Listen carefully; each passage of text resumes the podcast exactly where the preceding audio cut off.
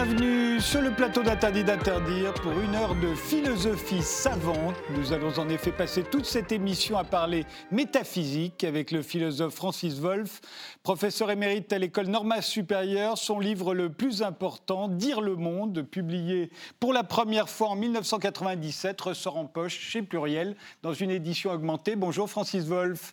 Qu'est-ce qui Qu'est-ce qui existe réellement? En quoi ce genre de questions mérite-t-elle encore et toujours d'être posée? Bah, euh, Ça mérite d'être posée parce que nous ne savons pas ce qu'il y a réellement. Si nous le savions, eh bien, nous ne poserions plus la question. Et non seulement la métaphysique s'arrêterait, ce qui ne serait sans doute pas très dommageable, mais la science elle-même s'arrêterait.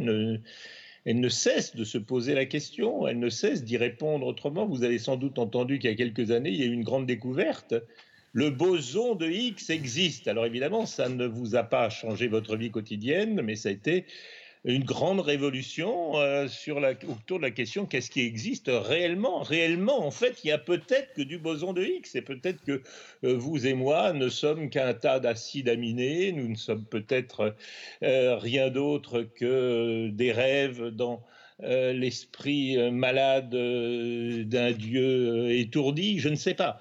En tout cas, c'est une question qui existe, elle, réellement, et que nous ne pouvons pas ne pas nous poser, ne serait-ce que parce que nous avons tous une idée autour de questions comme est-ce que Dieu existe, est-ce que mon âme existe, est-ce que mes ancêtres continuent d'exister, bref, c'est une question qui alimente en permanence euh, ce que nous appelons l'humanité et que nous ne devons pas, je crois, laisser seulement aux physiciens, aux biologistes, mais pour lesquels les philosophes aussi doivent avoir leur mot à dire.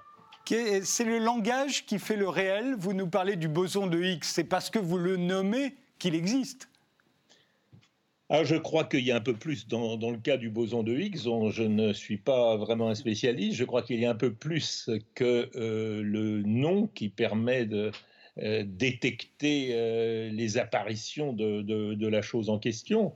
Mais il est clair que une des thèses que je soutiens dans ce livre, Dire le monde, c'est que c'est ce qui fait du réel pour nous pour vous et moi, qui sommes des êtres humains, ce qui fait que le réel nous apparaît comme un monde, c'est-à-dire comme quelque chose qui est ordonné, structuré, organisé, eh bien, c'est le langage. Le langage, c'est une formule que j'emploie souvent, fait du réel un monde.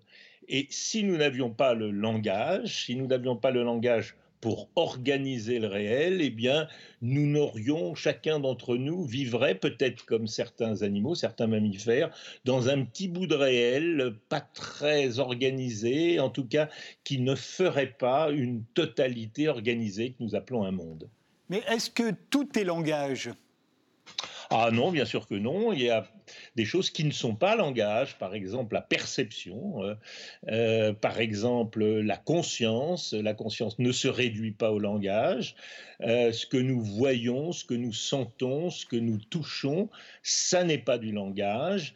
il y a encore d'autres choses qui ne sont pas du langage, par exemple, justement, les découvertes que font euh, les scientifiques, les physiciens, ne se ramènent pas des effets de langage, ils sont le fruit de l'expérimentation, ils sont le fruit de l'interrogation que nous pouvons faire euh, à, la nature. Ce qui est langage, ce qui est langage, et que je distingue du réel, c'est le monde. Et je répète, je ne sais pas ce qui est réel et les sciences s'évertuent à le rechercher.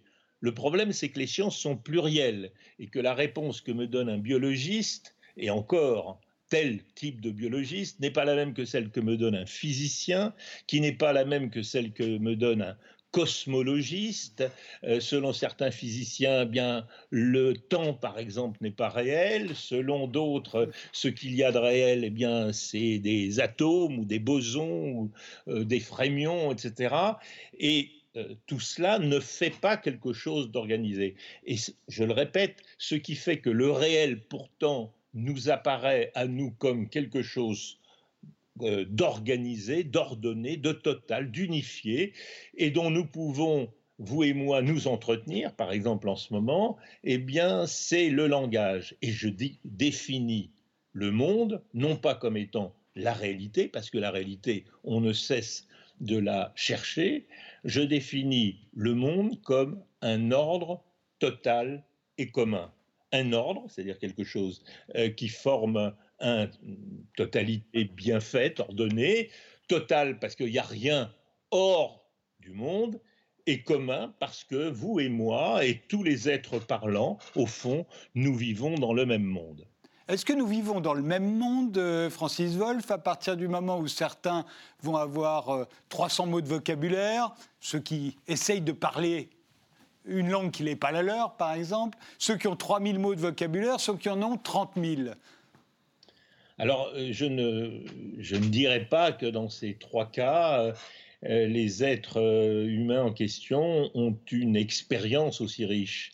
Euh, ils n'ont pas une même façon de se référer à leurs propres émotions et donc une partie de leurs émotions leur semble étrange, innommable. Quand vous lisez des grands écrivains, euh, non seulement qui ont plus de vocabulaire que vous et moi, mais surtout qui ont des tours de langage, de syntaxe qui leur permettent de dire des choses telles que lorsque vous les lisez, que vous les entendez, vous avez le sentiment que ce sentiment-là, justement, vous l'avez réellement éprouvé parce qu'il a réussi à mettre des mots sur des sentiments que vous avez éprouvés et que vous n'auriez pas été capable de nommer et donc que vous ne saviez même pas que vous les avez réellement éprouvés.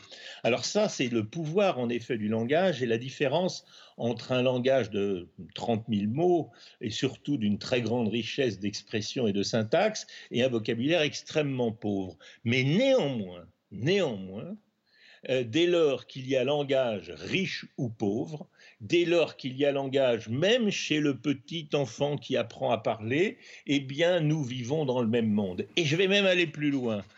Euh, avant le langage, au moment où les choses se déclenchent pour le petit homme, euh, vers euh, l'âge, disons, de 9 mois, un an, un an et demi, etc., il est déjà dans le langage, il est déjà dans le monde, il est déjà dans notre monde humain. Euh, il y a quelque chose de très intéressant qu'ont découvert un certain nombre d'anthropologues ou de psychologues du développement qu'on appelle l'attention partagée. Eh bien, vous, mettez deux primates quelconques avec une balle au milieu, eh bien, ils pourront s'en emparer, éventuellement jouer avec, mais vous n'aurez pas quelque chose qui est propre à l'humanité et qui est le fait qu'il se forme un triangle entre les deux bébés, si je puis dire, et, la balle qui est au milieu. C'est vous avez le regard qui va du regard de l'autre à la balle et de la balle au regard de l'autre. Ils sont attentifs à la même chose, ils sont attentifs au même objet, et c'est comme si déjà ils pouvaient en parler. Il y a ce triangle prélinguistique dans le, qui est le triangle qui définit à mon avis l'humanité et qui fait que au fond ils sont ces deux bébés déjà dans le même monde, dans un monde dont fait partie cette balle, et cette balle dont ils ne peuvent pas encore parler, mais qui est entre eux comme l'objet commun. Eh bien, ça, c'est une chose que nous n'avons pas dans euh, les mondes animaux. Nous n'avons pas ce partage a priori des choses dont ils ne peuvent pas encore parler, mais à propos desquels ils peuvent déjà échanger leurs regards. Alors vous voyez, vous avez un vocabulaire là qui est si pauvre qu'il n'est que euh, encore virtuel, et pourtant ils sont déjà dans le monde, ils sont déjà dans le même monde, ils sont déjà dans un monde objectif, puisqu'ils partagent entre eux les choses du monde. Alors cette balle, cette chaise, papa, maman, tout ce que vous voulez, eh bien tout ça s'organise pour eux d'une façon qui n'est plus simplement subjective, mais qui est déjà objective. Tout est langage, mais est-ce que tout est conscience? Alors, euh, il y a eu un courant euh, de la philosophie, euh, notamment en France et en Allemagne, un petit peu au XXe siècle, qu'on appelait la phénoménologie, qui a voulu, alors je vais simplifier au maximum, réduire tout ce que nous pouvions savoir du monde à la conscience que nous en avions.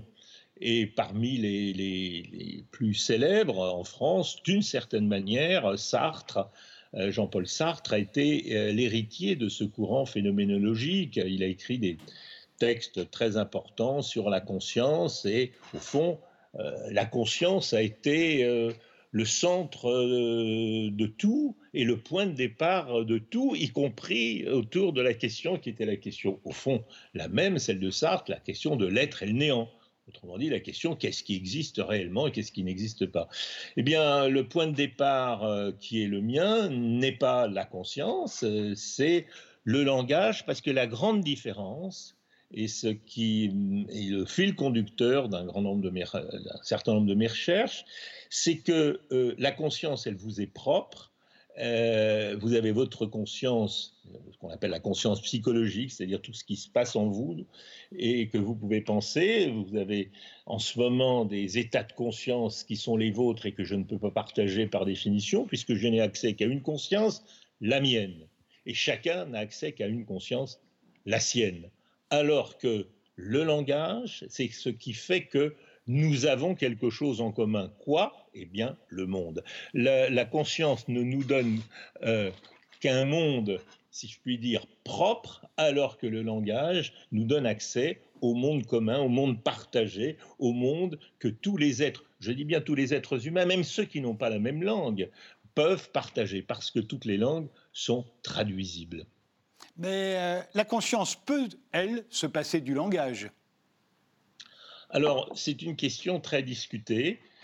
Euh, il y a, euh, si vous voulez, deux thèses qui s'affrontent, y compris aujourd'hui du point de vue des neurosciences ou du point de vue des linguistes. Il y a ceux qui pensent que sans langage, nous aurions quand même euh, des formes de conscience qui seraient à peu près semblables à celles que nous avons, et d'autres qui pensent qu'en fait, c'est euh, le langage qui organise notre conscience. Alors sans trancher dans le débat qui devient assez vite assez technique, euh, ce que je pense, que je crois qu'on peut dire, c'est que ce dont nous avons conscience, nous en avons une conscience simplement euh, je dirais, floue, imprécise, indécise, tant que nous n'avons pas été capables de mettre des mots sur ce que nous éprouvons, ce que nous sentons, ce que nous percevons.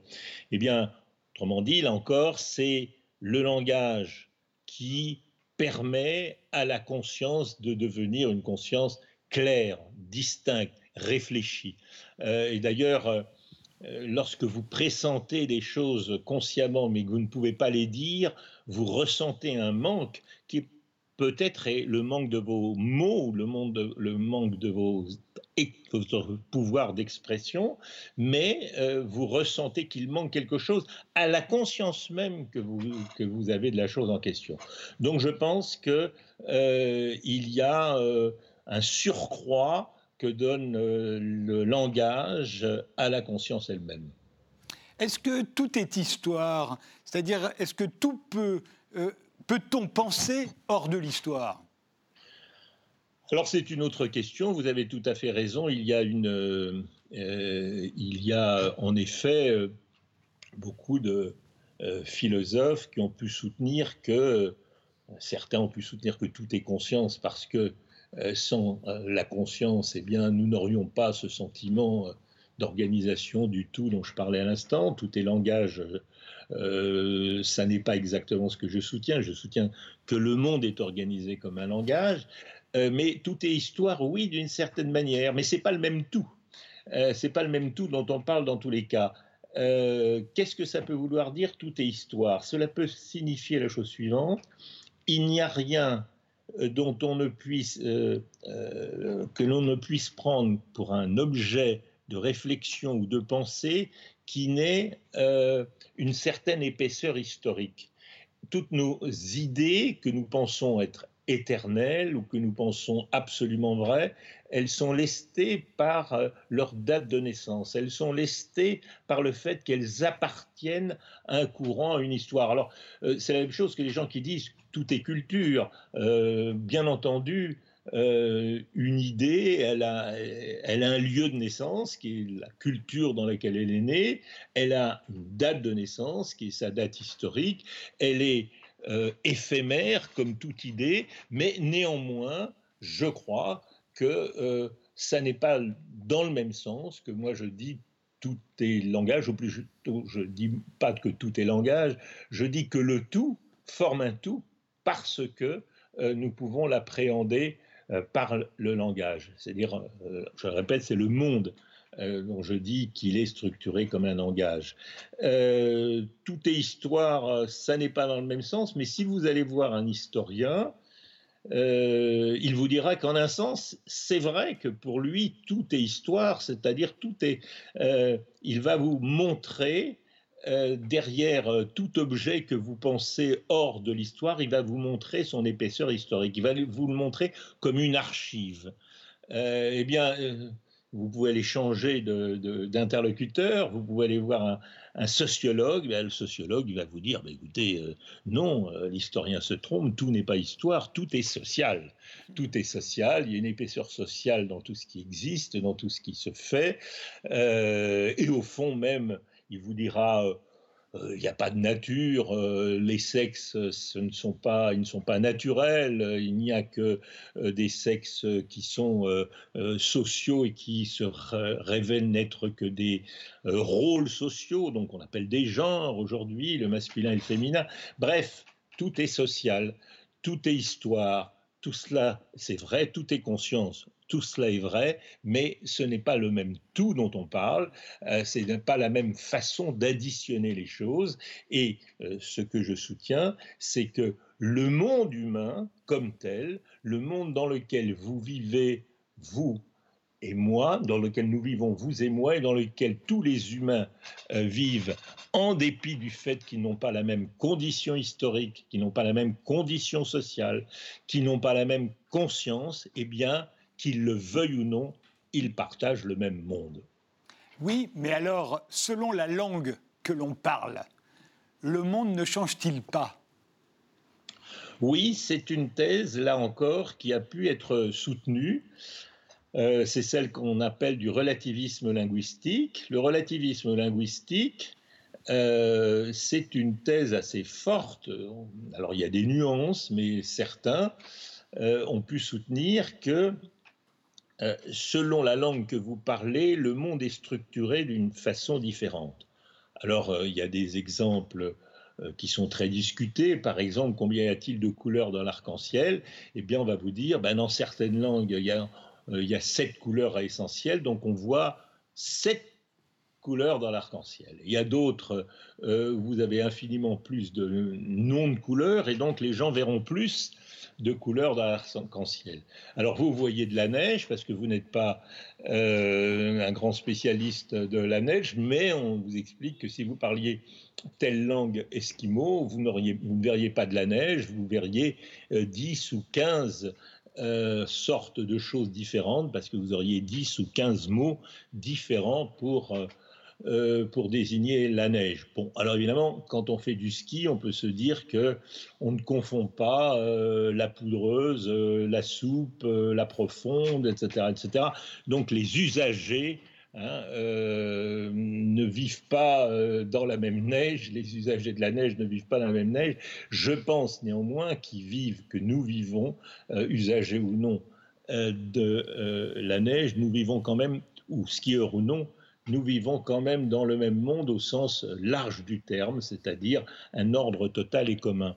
Euh, mais pour revenir à cette thèse du relativisme linguistique, euh, c'est une thèse qui est très forte, très intéressante, et je ne crois pas que l'on puisse aller jusqu'à dire qu'il y a un monde par langue. Euh, pourquoi?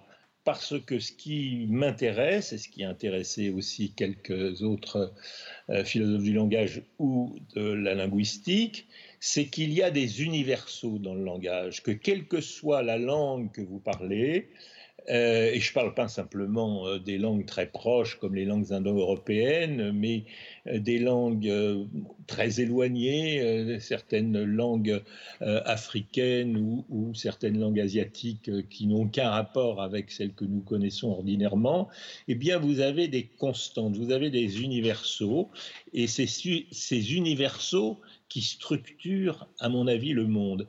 Et un des universaux, euh, des, structures universelles qui m'a le plus intéressé, c'est n'est pas moi qui l'ai découvert, euh, c'est notre père à tous, c'est-à-dire, comme vous le savez, Aristote, qui a découvert cet universel. C'est ce qu'on ce qu'on a appelé la prédication. Alors ça, c'est quelque chose de très intéressant. C'est que je prenais tout à l'heure l'exemple des deux euh, bébés face à une même, un même objet, par exemple une balle. Euh, quand nous avons, euh, quand nous avons l'intention de parler d'un objet, vous et moi, par exemple cet extraordinaire livre que je tiens dans mes mains, eh bien, lorsque nous avons cette intention, vous pourriez dire, Frédéric Taddy, vous pourriez dire, Oh oui, j'ai lu ce livre. Ce livre n'est pas très bon. Alors moi, je vous répondrai Ah si, si, quand même, il est absolument excellent. Bon. Alors, euh, qu'est-ce que nous venons de faire? Nous venons de nous contredire l'un l'autre, nous parlons de la même chose. Alors, euh, c'est quelque chose qui est absolument essentiel au langage, absolument essentiel à toute langue, quelle qu'elle soit, qu'elle soit euh, proche ou non de la nôtre, c'est que nous avons nécessairement pour communiquer besoin de parler de la même chose, euh, cette chose que je montre, cette chose qui occupait déjà le regard commun de nos deux bébés tout à l'heure. Enfin, il ne parlait pas de mon, mon bouquin, il parlait d'une balle, mais peu importe. Enfin, ils n'en parlaient pas encore, mais ils l'avaient euh, à l'œil. et donc, nous parlons d'une chose, d'une même chose. Et pourtant, nous en disons des choses contraires. Euh, il est bon, il est mauvais.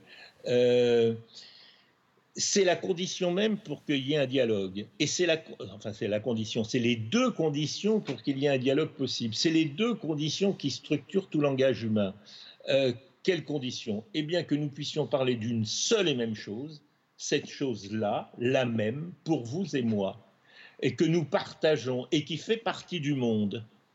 Elle fait partie du monde, c'est-à-dire elle ne dépend pas de vous, elle ne dépend pas de moi.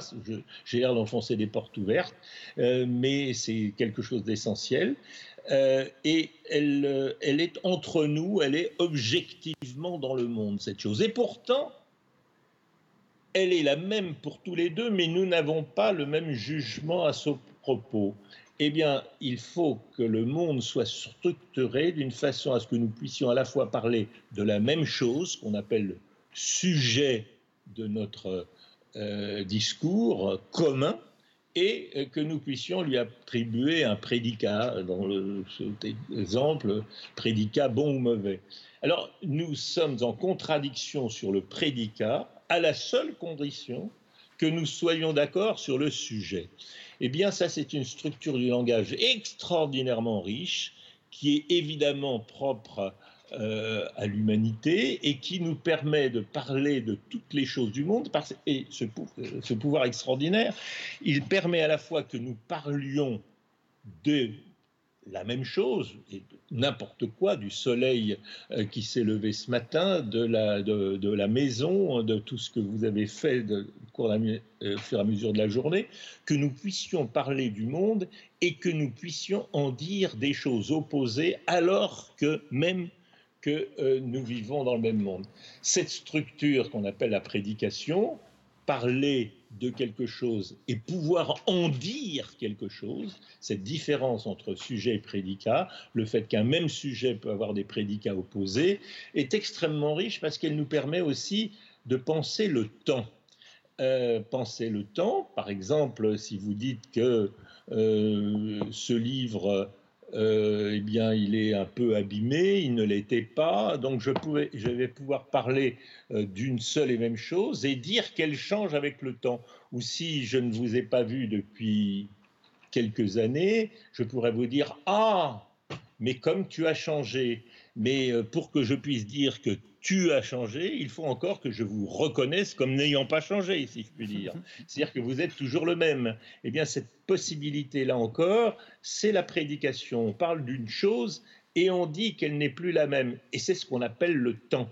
Le temps qui nous permet de dire qu'une chose demeure ce qu'elle est, tout en ayant des prédicats ou des qualificatifs opposés. Euh, euh, un tel était jeune, il est vieux, un tel était euh, en bonne santé, il est malade. Bref, si nous n'avions pas cette possibilité, eh bien, le monde nous paraîtrait absolument au présent. et ça encore, la capacité que nous avons de parler d'un monde en permanence changeant est due à cette structure du langage dont je pense qu'elle est extrêmement riche, qu'elle est et je reviens à votre question, qu'elle est commune à toutes les langues humaines. Elle est nécessairement commune à toutes les langues humaines parce que toute langue humaine nécessite la communication, sinon ce ne serait pas une langue. Et elle est, elle est commune simplement aux langues humaines. Euh, je veux dire par là, euh, il est de mode aujourd'hui, euh, depuis quelques années, de dire que les animaux sont des, des, êtres absolument extraordinaires, ils ont toutes les mêmes capacités que nous, ils ont des capacités de langage extraordinaires, etc.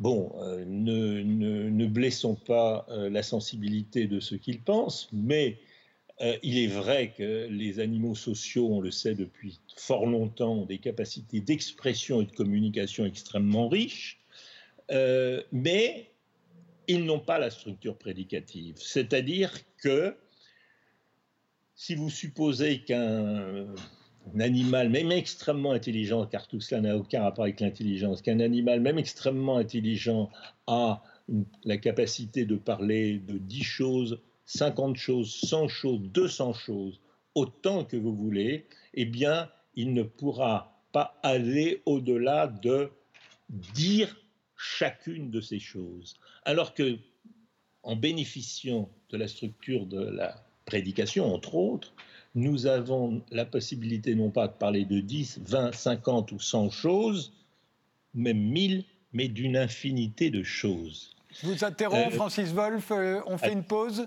et on ah revient tout de suite après.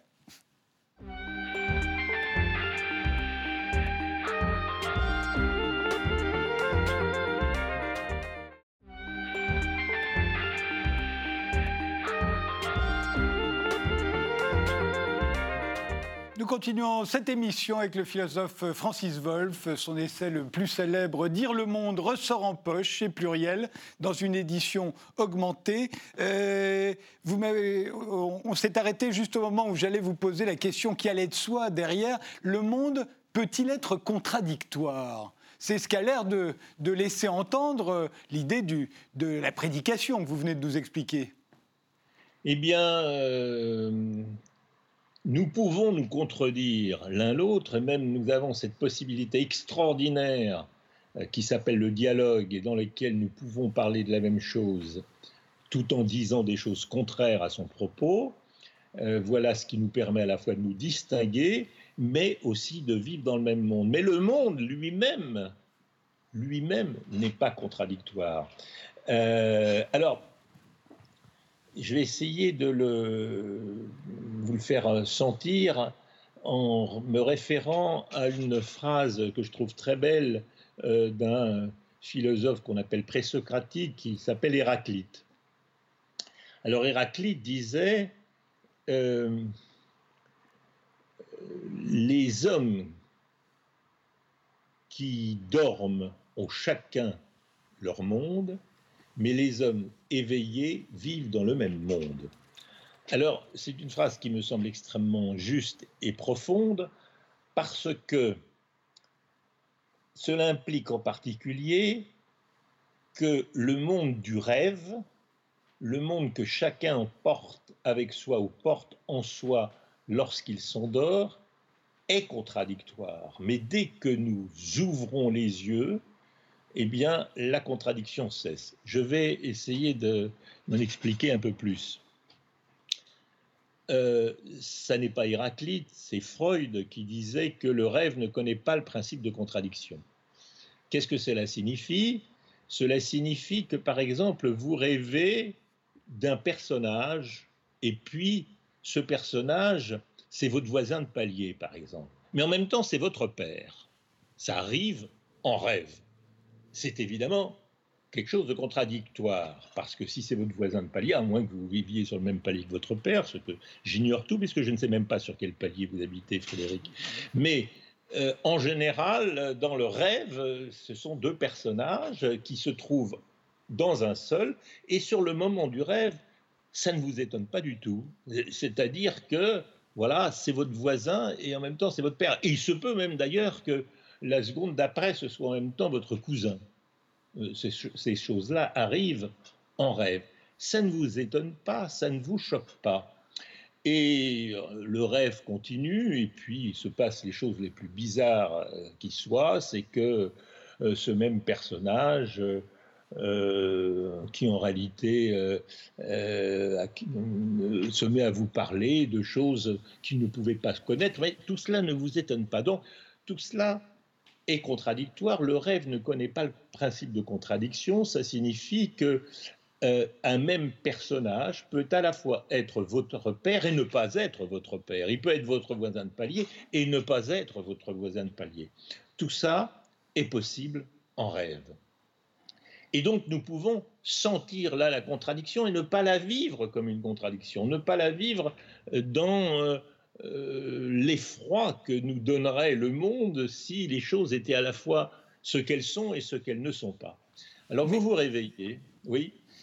Non, non, je vous laisse finir.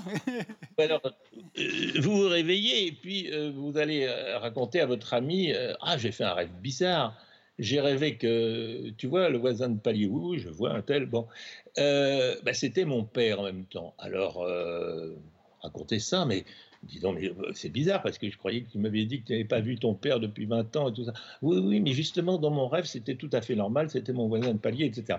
Alors, euh, vous voyez, en même temps, quand vous racontez le rêve, vous allez être obligé de mettre le doigt sur quelque chose qui, au moment où vous le racontez, vous apparaît comme contradictoire, que la chose est et ne pas et n'est pas en même temps la même chose. C'est ça qui vous apparaît quand vous le racontez, parce que vous êtes obligé d'employer des mots, vous êtes obligé d'employer des appellations pour les choses qui, qui sont communes à votre interlocuteur et à vous-même, parce que vous vivez comme lui dans le même monde où euh, votre père est votre père et ne peut pas être votre non-père, euh, ou euh, qui que ce soit d'autre. Donc, quand on se réveille et qu'on a euh, la nécessité de communiquer euh, quelque chose qui est contradictoire, ça nous apparaît comme une contradiction que nous n'avions pas vécue sur le moment du rêve comme une contradiction. Donc, ce que j'appelle le monde, ce n'est pas le monde que chacun porte en soi, c'est ce que je disais au début à propos de la conscience, ce que j'appelle le monde, c'est cet ordre total et commun que nous partageons, vous et moi, et dans lequel eh bien, les choses euh, les livres, euh, les vers que j'ai là, euh, le père dont je parle, le mien est décédé, mais il m'apparaît en rêve et ça ne m'étonne pas du tout. eh bien, ce sont, ils, ne peuvent pas être contradictoires dès lors que j'en parle, parce que sinon je ne pourrais même pas en parler. Je ne pourrais même pas parler d'un être contradictoire. Francis Wolff, euh, les uchronies sont à la mode, il y en a de très célèbres, ce sont des fictions. Euh, il y a un célèbre roman de Philip Roth où il imaginait que Franklin Roosevelt ne se représentait pas au terme de son deuxième mandat, que c'était Lindbergh qui était élu, que l'Amérique devenait antisémite et s'allier avec l'Allemagne nazie. On voit bien qu'à ce moment-là, on bascule dans un autre monde. Mais il y a sur cette terre et autour de vous des gens qui croient que euh, notre monde a été créé par Dieu en sept jours, et, d'autres qui n'y croient pas. Euh, il y a des gens euh, aujourd'hui qui pensent que le Covid-19 n'existe pas. Et d'autres qui pensent qu'il existe. Il y a des gens qui pensent que Bill Gates veut insérer dans les vaccins des puces qui nous contrôleront. Est-ce que nous vivons dans le même monde, tous ensemble, là, alors que nous avons des visions si radicalement opposées de la même chose Disons que dès lors que euh, vous avez, vous croyez en un certain nombre de, je ne parle pas simplement de fake news, de complots, mais de mythes, de légendes, bien entendu, l'identité des choses change. Quand je dis l'identité, j'emploie exprès ce mot parce que la plupart des contes et légendes et même certains des mythes fondateurs de certaines cultures, comme le mythe selon lequel Dieu aurait créé le monde en sept jours, dans lesquels nous descendons tous d'un même couple de pêcheurs qui auraient mangé la pomme, etc. cela nous définit les uns les autres d'une façon différente chaque peuple a besoin de se définir, définir son identité par des mythes, par des croyances. Et il est clair, alors pour prendre maintenant, pour aller à l'autre bout de l'échelle historique, pour prendre euh, les, choses par le, euh, même côté que, vous, que les euh, personnes dont vous parlez, qui se font une représentation extrêmement méfiante des apports euh, de la raison humaine, et en particulier de la raison scientifique, euh, de euh, la, qui, par exemple, qui nie ce qu'on appelle le créationnisme, pour prendre cet exemple, qui nie les apports de la théorie de l'évolution darwinienne, qui nie que donc le monde humain à euh, quelques centaines de milliers d'années, que le globe terrestre lui-même en a quelques millions quelques centaines de millions. Bref, ce refus euh, d'adhérer euh, aux conquêtes des Lumières et de la rationalité fait que chacun a, alors c'est ce que j'appellerais, son petit bout de réel, son petit bout de réel. Et vous savez, euh, on parlait, euh, c'est Freud qui parlait du narcissisme des petites différences. C'est-à-dire que quand il n'y a pas grand-chose qui vous sépare de votre voisin euh, et que vous pensez que votre voisin, en fait, il est très très différent de vous parce qu'il n'a pas tout à fait le même nez ou la même couleur de peau, eh bien vous allez euh, en faire une montagne et vous allez considérer qu'on n'est pas euh, les mêmes êtres humains, on n'a pas la même, on, ne vit pas dans le même monde. Je pense néanmoins que ces différences, ces divergences que nous avons sur euh, les réalités et surtout sur les moyens d'accéder au réel euh, n'empêchent pas que nous vivons dans le même monde. Alors parfois, évidemment, je me dis que j'aimerais bien ne pas partager le même monde que certains imbéciles, évidemment, que, euh, et que certaines, que certaines, voilà, certaines adhésions, qu'il y a certaines adhésions à certains théories euh, complotistes euh, véhiculées par euh, certains médias qui, évidemment, entretiennent les gens dans un certain nombre d'illusions ou de croyances fausses. je le regrette, mais hélas, si je puis dire, nous faisons partie du même monde et vis-à-vis de ces gens-là, si vous, je les croise demain, eh bien je serai capable de leur parler euh, du la pluie et du beau temps, ce que je ne pourrais pas faire avec euh, le plus intelligent des primates. donc que nous le voulions ou non, nous autres êtres humains, et c'est un, autre de mes thèmes que j'ai développé dans d'autres livres précédents, plaidoyer pour l'universel, eh bien nous sommes condamnés, que nous le voulions ou non, à euh, vivre dans le même monde et à reconnaître tout autre être humain comme euh, absolument semblable à nous-mêmes, car nous pouvons nous parler, nous pouvons nous énerver les uns contre les autres en pensant que nous ne pensons pas la même chose, mais pour ne pas penser la même chose, il faut que nous ayons quelque chose en commun, qui est cette faculté de pouvoir parler des choses. Mais le monde existe-t-il en soi ou bien dépend-il de notre faculté à parler des choses. La vérité existe-t-elle? Alors, euh, la vérité avec un grand V, je n'y crois pas euh, beaucoup. Euh, mais, mais, partons des choses les plus immédiates. j'ai vu, je me suis réveillé de bonne heure ce matin, j'ai vu le soleil se lever. Alors je vous dis ça, je rencontre un physicien, j'ai dit ah ben ce matin c'était beau le lever du soleil. Alors il, va me répondre mais non, euh, cher Francis Wolff, vous faites erreur. Le, soleil ne se lève pas. Vous savez bien que euh, nous avons abandonné depuis quelques siècles le système géocentrique pour un système héliocentrique. Et c'est donc une illusion. Euh, le soleil est immobile, c'est la Terre, n'est-ce pas, qui tourne sur elle-même et qui vous a donné cette illusion. Très bien. Alors, on peut dire que euh, à part ça, le système héliocentrique lui-même est illusoire parce que dans la théorie de la relativité générale, eh bien, euh, on peut montrer que cela même d'un centre qui serait le Soleil est illusoire, etc. Alors, est-ce qu'on peut en tirer euh, le fait que la vérité relative aux découvertes scientifiques et, qu'on et que on s'en approche euh, peut-être progressivement, mais qu'on ne l'atteint jamais. Alors, oui et non. Oui et non, en ce sens que, euh, d'une certaine manière, nous, nous pouvons dire qu'il y a des choses vraies, euh, des propositions, des thèses qui sont vraies, et d'autres, et d'autres qui sont simplement l'objet euh, des meilleures théories euh, scientifiques euh, auxquelles nous pouvons accéder. Je vais prendre un, exemple peut-être un peu plus clair. Je vous dis la neige est blanche, j'ai parlé de la neige tout à l'heure, je vous dis la neige est blanche, c'est vrai.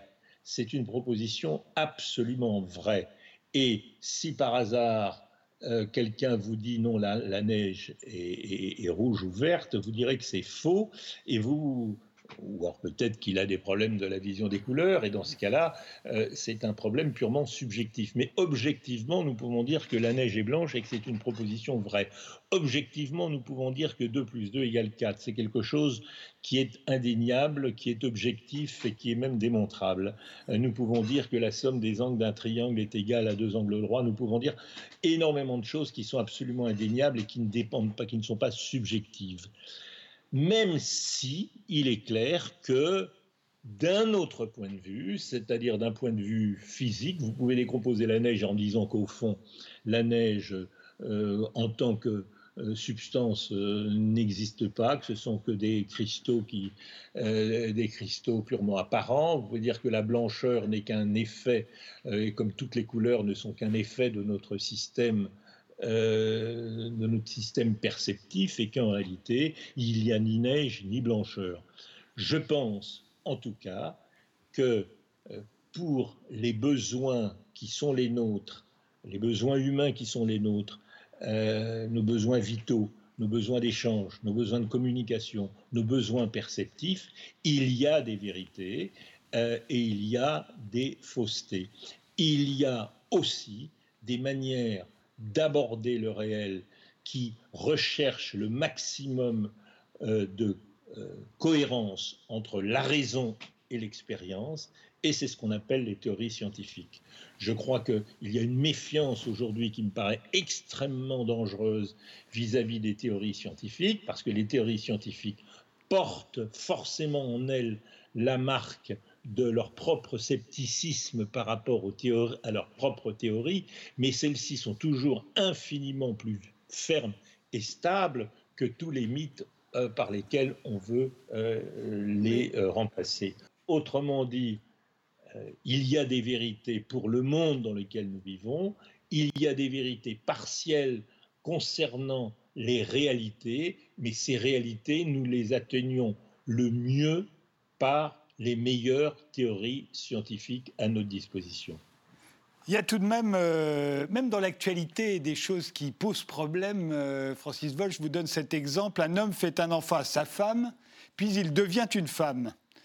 Et sur ses papiers, il est une femme, puisqu'il est devenu une femme, il en a les attributs, donc il devient une femme par ses papiers. Et à ce moment-là, il demande à la justice de reconnaître qu'il n'est pas le père de l'enfant, comme c'était le cas jusque-là, mais sa mère. Et quelle est la vérité? Alors, la justice lui dit non, vous ne pouvez pas être la mère alors que vous êtes le père, donc il vous faut l'adopter. Et il répond, je ne vais pas adopter mon propre enfant. Vous voyez bien qu'on est parfois dans des situations inextricables.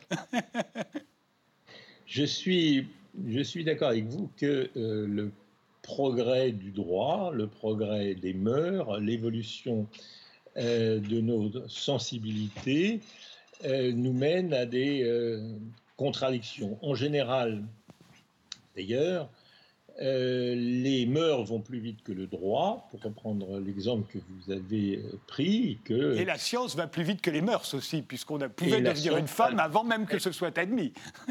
Bien sûr, la science et même les techniques. Les techniques vont plus vite que, que les mœurs. On peut faire euh, il y a beaucoup de manières de faire des enfants euh, par différentes techniques avant même que euh, les mœurs les reconnaissent dans, tous les cas et dans tous les pays. Et le droit avance à son rythme. Pas trop vite parce que le droit a toujours quelque chose de conservateur. Mais bien entendu, ça amène à des contradictions comme celles que vous dites, c'est-à-dire que d'apparentes contradictions, car ce qui est euh, un, père en un sens est aussi une mère en un autre sens. Euh, et puis, vous savez, il y a le père euh, biologique, le père social et, tout un tas d'autres pères. Enfin, tout cela n'est d'ailleurs pas si nouveau que cela. Parce que dans énormément de sociétés qu'on appelle sans doute à tort des sociétés primitives, eh bien, le père social est souvent l'oncle paternel et la mère sociale est la mère, euh, la sœur de, de, la, de la mère. Et le rapport que les enfants, vous voyez, parce que euh, l'idée qu'il y a une famille éternelle, papa, maman et les enfants, c'est un mythe moderne relativement récent. Euh, mais dans énormément de civilisations ou de cultures, le père social, qui est par exemple l'oncle paternel, a plus d'importance que le père euh, biologique euh, du point de vue de l'éducation, de la transmission des valeurs, etc. Je vous, vous interromps, Francis Wolff, je vous interromps parce qu'il nous reste quelques minutes et on n'a pas abordé une question qui est très importante dans votre livre, c'est le pourquoi. Or, on est à une époque où on se pose beaucoup de pourquoi. Quand on regarde le monde, quand on dit le monde, on veut comprendre pourquoi. Pourquoi on est pauvre ou pourquoi euh, on est riche, pourquoi on est au chômage. Autrefois, on disait Dieu l'a voulu c'était beaucoup plus simple. Aujourd'hui, euh, on va chercher le pourquoi et on y voit. Alors, selon, euh, bah, les, uns vont vous dire bah, si vous êtes pauvre, c'est que vous l'avez mérité. Au fond, vous êtes responsable de vos actes. D'autres vont dire non, si vous êtes pauvre, c'est parce qu'il y a des riches et qu'ils vous ont volé votre parc du gâteau, etc. etc. Là encore, euh, comment résoudre le problème, selon vous? Bien, déjà, ce poser la question pourquoi, c'est déjà faire un pas euh, qui nous mène hors euh, de la fatalité ou du fatalisme? Euh, quand on commence à se poser la question pourquoi, on a déjà fait la moitié du chemin? Je m'explique. lorsque ce n'est jamais, pour prendre l'exemple que vous venez de prendre, celui du, du pauvre, eh bien, le pauvre qui colle à sa pauvreté et qui ne se pose pas la question de sa pauvreté parce que ça lui apparaît quelque chose comme une condition naturelle, pas forcément parce que Dieu l'a voulu, c'est une hypothèse possible, mais simplement parce que, voilà, c'est comme ça, c'est sa nature. Il n'y a pas à se poser la question. Mais dès lors qu'il se pose la question, il se distancie par rapport à sa propre condition, qui ne lui apparaît plus comme naturelle, comme collant à lui-même, elle lui apparaît comme quelque chose de détachable. Le mot pauvre, euh, sa pauvreté lui apparaît comme un objet d'interrogation et comme un objet de perplexité. Et dès lors, alors, selon les cas, évidemment, il pourra euh, s'engager euh, dans la lutte syndicale ou la lutte révolutionnaire, ou au contraire considérer euh, voilà, qu'il n'y a, euh, a pas d'espoir immédiat pour lui. Euh, ce qui me paraît important, je, l'ai écrit, c'est que les deux questions essentielles qui sont propres à l'humanité, qui sont des questions qui ont l'air absolument métaphysiques, on les retrouve y compris dans la vie quotidienne. C'est la question qu'est-ce que et la question pourquoi? Et ce sont les questions les plus importantes parce qu'elles structurent depuis le départ le questionnement enfantin. Euh, quand euh, vous entendez un petit enfant, les premières questions qu'il pose, il veut savoir le nom de toute chose, qu'est-ce que c'est, et qu'est-ce que c'est, et qu'est-ce que c'est, etc. Et un peu plus tard, la deuxième question qu'il pose, c'est pourquoi? Alors vous lui donnez une réponse, et puis il vous répond, et pourquoi? Et pourquoi? Et puis alors lui, finalement, vous lui dites, bon, ben ça suffit, maintenant mange ta soupe. Enfin bref, euh, il, vous, il pressent par ses pourquoi répétés, euh, il, il euh, perçoit quelque chose qui est métaphysique, c'est qu'il n'y a pas de réponse ultime à tous ces pourquoi et que ces pourquoi s'enchaînent et que toute raison a à nouveau une autre raison, qui a à nouveau cette autre raison, etc. C'est comme ça qu'on a inventé euh, eh bien, une cause première, une cause de tout. Euh, par exemple, dans certaines euh, civilisations, l'idée d'un Dieu créateur, dans d'autres civilisations, l'idée que le monde a été fait par un diable et, un, et un bon Dieu, bref, qu'il y a des causes ultimes et que le mal, par exemple, pourquoi je souffre, Hein, qui est la question qu'on trouve dans la Bible, dans le livre de Job, eh bien, qu'il y a une réponse ultime parce qu'il y a du mal, parce qu'il y, a un, y a un diable, parce qu'il y a quelqu'un qui m'en veut, euh, qui est l'esprit malin, ou qui peut être mon voisin, mon voisin de palier dont je parlais tout à l'heure. Bref, il y a déjà là, dans ces questions de l'enfant, le pressentiment de quelque chose qui est extrêmement profond, qui est à l'origine euh, de ce qu'il y a de plus humain dans l'homme, c'est-à-dire la recherche à la fois scientifique, la recherche métaphysique, la recherche religieuse aussi, la, recherche d'un sens à la vie, et en tout cas, qui se pose la question pourquoi euh, je suis au chômage, pourquoi l'enfant que l'on punit, pourquoi lui et pas moi, euh, pourquoi moi et pas lui plus exactement, et pourquoi j'ai plus euh, que l'autre, et pourquoi un tel est puni alors qu'il n'a rien fait, tous ces pourquoi sont au fondement eh bien, de l'éthique, de la physique, de la métaphysique, bref, de tout ce qui est humain en l'être humain. Et, dès l'instant où l'enfant ou, moi, en tant qu'intervieweur, euh, je vous pose la question dès l'instant où je dis moi je. Au fond, euh, la parole peut dire tout ce qu'il y a dans le monde, mais elle ne peut jamais dire le monde comme un tout, dites-vous. Oui, c'est en effet euh, une des conclusions de ce livre. Je distingue deux façons de euh, dire le monde, comme le, titre du livre l'indique. Je peux en parler d'une façon objective, détachée, euh, comme, bah, un physicien, comme un métaphysicien peut-être. Je me place hors du monde et j'essaie de le décrire objectivement et de l'expliquer objectivement sans y prendre ma part. Mais dès lors que je dis je, dès lors que je dis moi, dès lors que je m'implique, eh bien, euh, tout change, si je puis dire. Euh, c'est ce que euh, la différence que je fais entre l'engagement, parler des choses objectivement, parce que j'ai appelé tout à l'heure la structure prédicative. voilà, la neige est blanche, le ballon est rouge, le livre est bon. Ou mauvais, et d'un autre côté, la parole monde, la parole monde dans laquelle je me mets en scène euh, comme quelqu'un.